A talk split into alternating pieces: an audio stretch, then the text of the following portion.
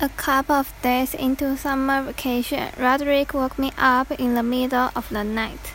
暑假开始没几天，罗德里克有一天半夜把我叫醒。He told me I slept through the whole summer, but luckily I woke up just in time for the first day of school. 他说我已经睡了一整个暑假，还好及时醒来，正好赶上开学第一天。Shoot，糟糕！You might think I was pretty dumb for falling for that one, but Rodrick was dressed up in his school clothes, and he set my alarm clock ahead to make it look like it was the morning。你可能觉得我会上这种当很笨，但是罗德里克穿着上学的衣服，而且事先把我的闹钟调到早上的时间。Plus, he closed my curtain so I couldn't see that it was still dark out。又把我的窗帘拉上，所以我看不到外面天还是黑的。After Rodrick woke me up, I just got dressed and went downstairs to make myself some breakfast, like I do every morning on a school day. day.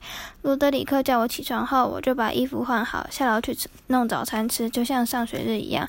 But I guess I must have made a pretty big racket because the next thing I knew, Dad was downstairs yelling at me for eating Cheerios at three o'clock in the morning. 但我猜我大概制造了不小的噪音，因为下一秒爸就冲到楼下来，大声骂我干嘛在半夜三点钟吃小甜圈谷片。It took me a minute to figure out what the heck was going on。我大概过了整整一分钟才搞清楚发生了什么事。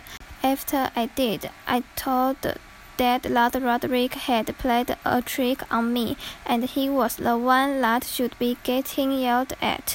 我想通以后，跟爸爸说是罗德里克搞的鬼，应该骂他才对。Dad walked down to the basement to chew Rodrick out, and I take it along. 爸走到地下室去找罗德里克算账，我也跟着去。I couldn't wait to see Rodrick get what was coming to him。